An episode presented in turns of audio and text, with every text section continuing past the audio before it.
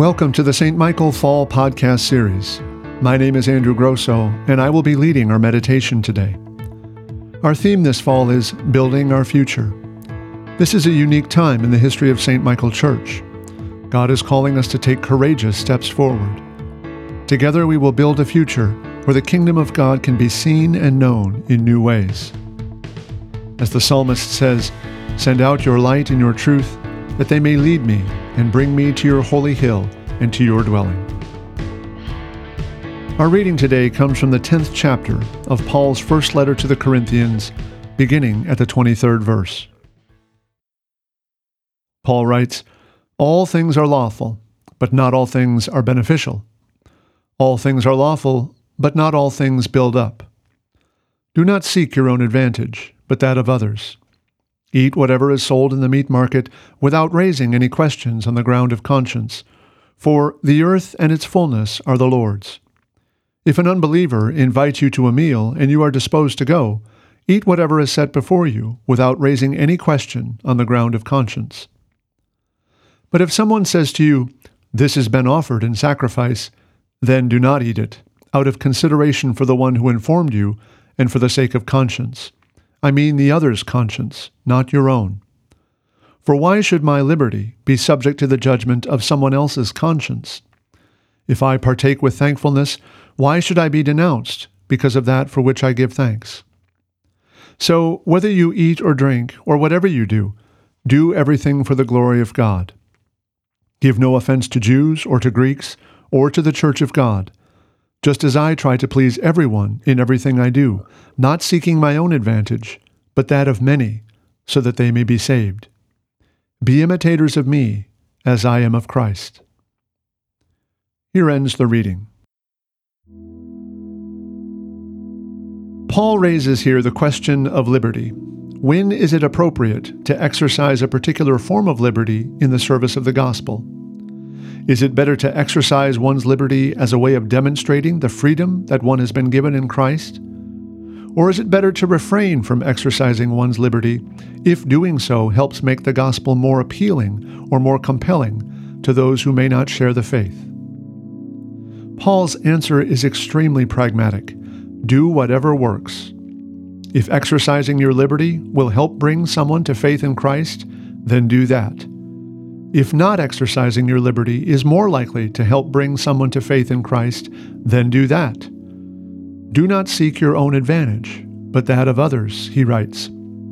Give no offense to Gentiles, and give no offense to Jews, and give no offense to the church. This is actually harder than it sounds. Living in a manner that does not give offense to anyone can be tricky business. But it's important to keep in mind the ultimate goal the goal is not to avoid giving offense. The goal is to bring people to Christ. Do everything for the glory of God. This is consistent with something Paul says elsewhere in this same letter. He writes, For though I am free with respect to all, I have made myself a slave to all, so that I might win more of them. To those under the law, I became as one under the law, so that I might win those under the law. To those outside the law, I became as one outside the law, so that I might win those outside the law. To the weak I became weak, so that I might win the weak. I have become all things to all people, so that I might by any means save some. I do it all for the sake of the gospel, so that I may share in its blessings. We are blessed as a community of faith with a tremendous amount of liberty. As we look to build our future and to do the work God is calling us to do, how will we use the liberties we have been given? In some cases, we will be called to lean into our liberty and even to stretch ourselves beyond the bounds of what may initially appear prudent. In other cases, we will be called to restrict our liberties and impose limits on ourselves for the sake of others. In both cases, our goal should be to do everything for the sake of the gospel and for the glory of God. So let us pray for the grace to seek not our own advantage, but to use the liberties we have been given as individuals and as a community to bring others to Christ, and in everything we do to seek first His honor and His glory. Amen. And now, please join me in the Lord's Prayer. Our Father, who art in heaven, hallowed be thy name. Thy kingdom come, thy will be done, on earth as it is in heaven. Give us this day our daily bread, and forgive us our trespasses, as we forgive those who trespass against us. And lead us not into temptation, but deliver us from evil. For thine is the kingdom, and the power, and the glory forever and ever. Amen. Almighty and everlasting God, you are always more ready to hear than we to pray, and to give more than we either desire or deserve.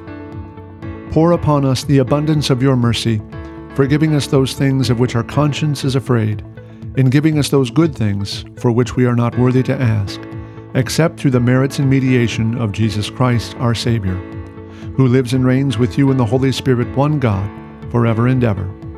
Amen.